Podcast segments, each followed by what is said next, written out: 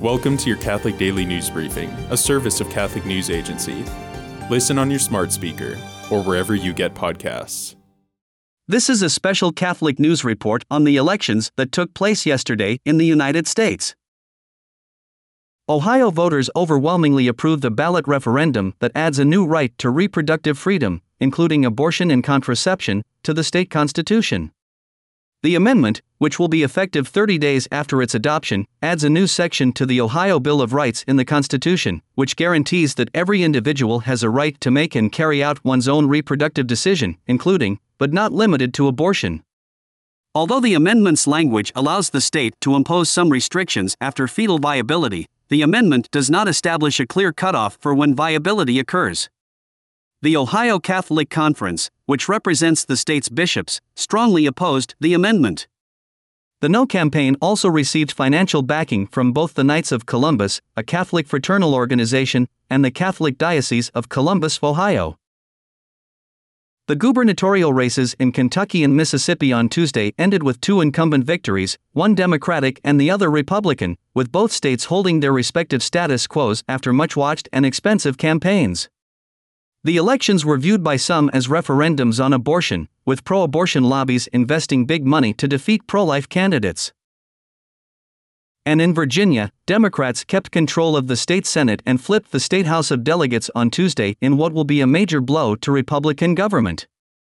Glenn Youngkin's efforts to pass legislation that would ban abortion at 15 weeks of pregnancy Democrats took slim majorities in both chambers of the legislature after winning a handful of competitive swing districts. An effort by Youngkin and legislative Republicans to pass a 15 week abortion ban was a key focus of the rhetoric from both Republican and Democratic candidates. Democrats sought to paint Republicans as a threat to abortion access, and Republicans labeled Democrats as extreme on abortion. Democrats hailed the election victories as a defeat of Youngkin's proposed 15 week abortion ban. Now, on to other Catholic news. Pope Francis will publish an autobiography next year in which he recounts memories of historical events from the outbreak of World War II to the collapse of the Twin Towers. HarperCollins Publishers announced Tuesday that it will publish the Pope's book, Life My Story Through History, in the spring of 2024 in the US, Europe, and Latin America.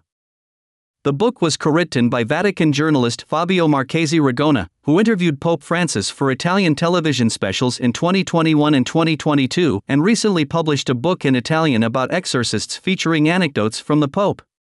According to HarperCollins, the book will feature the Pope's recollections of the start of World War II, the Nazi campaign to exterminate the Jews, the atomic bombing of Hiroshima and Nagasaki, the collapse of the Twin Towers, the Great Economic Recession of 2008, the resignation of Benedict XVI, and the COVID 19 pandemic. Born in 1936 in Argentina, Pope Francis was only two years old when Nazi Germany invaded Poland, launching World War II, and eight years old when the atomic bomb was dropped on Hiroshima and Nagasaki. The Pope's book, which is not classified as a memoir, will also touch on current global issues, including abortion, racial discrimination, climate change, atomic weapons, war, and social inequalities. A new analysis of a study that claims to be the largest national survey of Catholic priests conducted in more than 50 years has found, among other things, that priests describing themselves as progressive are practically going extinct among U.S. seminary graduates, with the vast majority of young ordinands describing themselves as conservative and orthodox.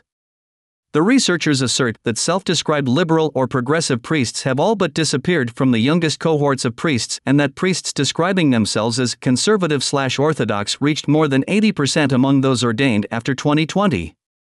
More than half of the priests who were ordained since 2010 see themselves on the conservative side of the scale. No surveyed priests who were ordained after 2020 described themselves as very progressive.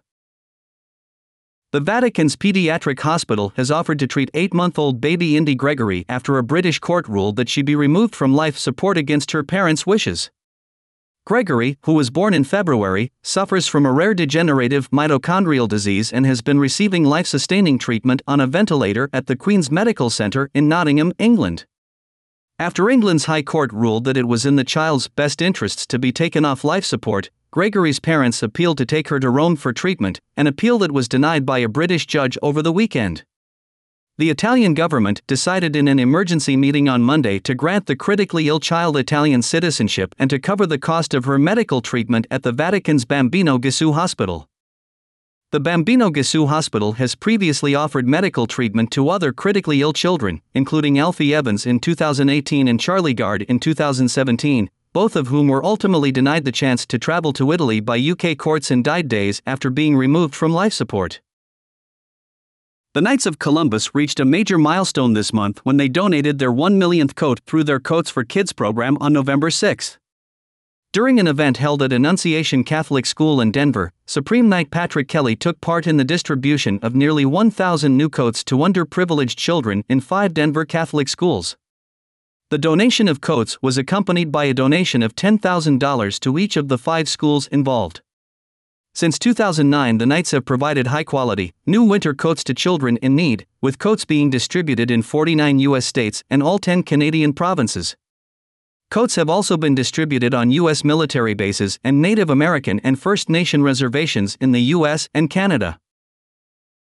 Today, the church celebrates Saint Godfrey of Amiens, a 12th century bishop noted for his rigid austerity with himself, those around him, and in his approach to his mission as bishop.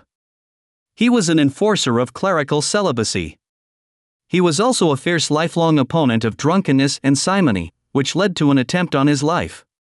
For most of his time as bishop, he wished to resign and retire as a Carthusian monk.